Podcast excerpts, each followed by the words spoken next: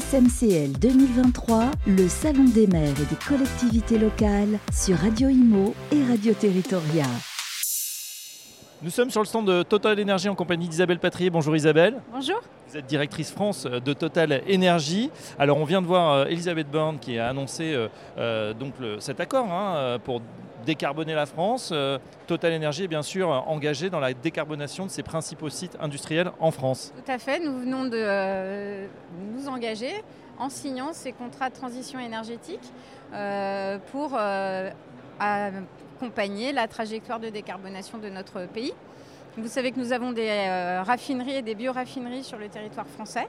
Il s'agissait sur un certain nombre de zones dites ZIBAC, les zones industrielles qui sont émettrices de CO2, d'accompagner la décarbonation dans le cadre des ambitions de notre pays. Ce que nous faisons en travaillant sur la décarbonation de nos sites industriels. Oui. Et on sait que le timing est serré. 2030, c'est demain.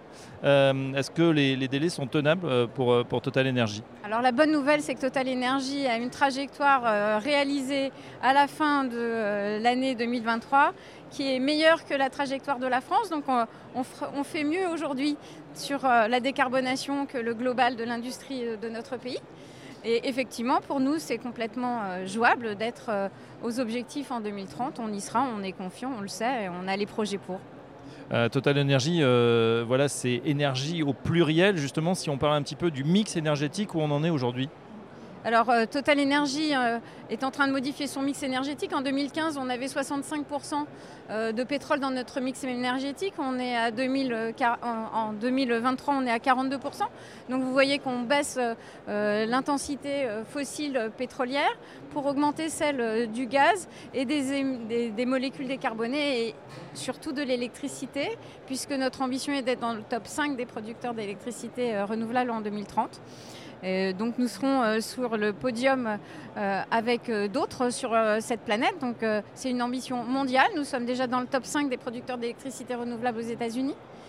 Et nous investissons 5 milliards par an, 4 dans l'électricité, 1 dans les molécules bas carbone. Quand on arrête une raffinerie en France et qu'on la reconvertit, c'est souvent en bioraffinerie pour produire et distribuer des molécules bas carbone, des biocarburants aériens, des biocarburants terrestres et accompagner cette décarbonation des transports, mais d'autres enjeux que les transports, l'industrie, mais aussi avec du biogaz, de l'hydrogène vert, mais aussi d'autres enjeux pour les usages qui peuvent passer à l'électricité. Je suis ici sur le Salon des maires.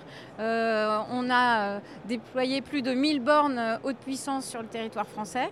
C'est suffisant aujourd'hui ? On en a 18 000 en tout aujourd'hui. Il faut qu'on continue tous à avancer à un rythme soutenu pour pouvoir atteindre les objectifs que la France s'est fixés en 2030. Oui. Alors c'est vrai que le passage à l'électrique, c'est de plus en plus une réalité, mais pour l'instant c'est vrai qu'on roule encore avec des moteurs thermiques et avec une facture qui pour beaucoup de Français depuis l'an dernier a vraiment bondi. On voit justement qu'à la pompe pour l'instant les prix ne baissent pas vraiment. Alors ça dépend, je ne sais pas forcément de vous, mais qu'est-ce que vous répondez justement à ceux qui vous disent que l'énergie c'est encore trop cher ?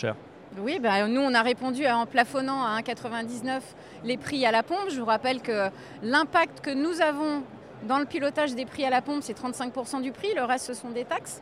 Donc nous avons fait notre part pour plafonner ces prix à 1,99 dans tout notre réseau de 3400 stations-service en France. Mais il faut aussi passer à d'autres énergies et il faut basculer sur des véhicules électriques ou des véhicules au biogaz ou au bioéthanol. C'est ce que nous faisons en déployant un réseau de 85, en accompagnant avec des stations bio-GNV la décarbonation du transport lourd, ou en déployant des corridors de stations-service hydrogène. On pense que pour la mobilité lourde, l'électricité serait une solution, mais quand vous ferez la Pologne, le Portugal, l'hydrogène peut être un enjeu qui répondra à un parcours client qui est de traversée de notre territoire européen. Et c'est pour ça que nous déployons ces corridors hydrogène avec des stations adaptées pour la mobilité lourde. Voilà, l'hydrogène qui est également une solution, c'est vrai, en pointe chez TotalEnergies. Merci Isabelle Patrier et à très bientôt sur Radio Imo, Radio Territoria. Merci à vous.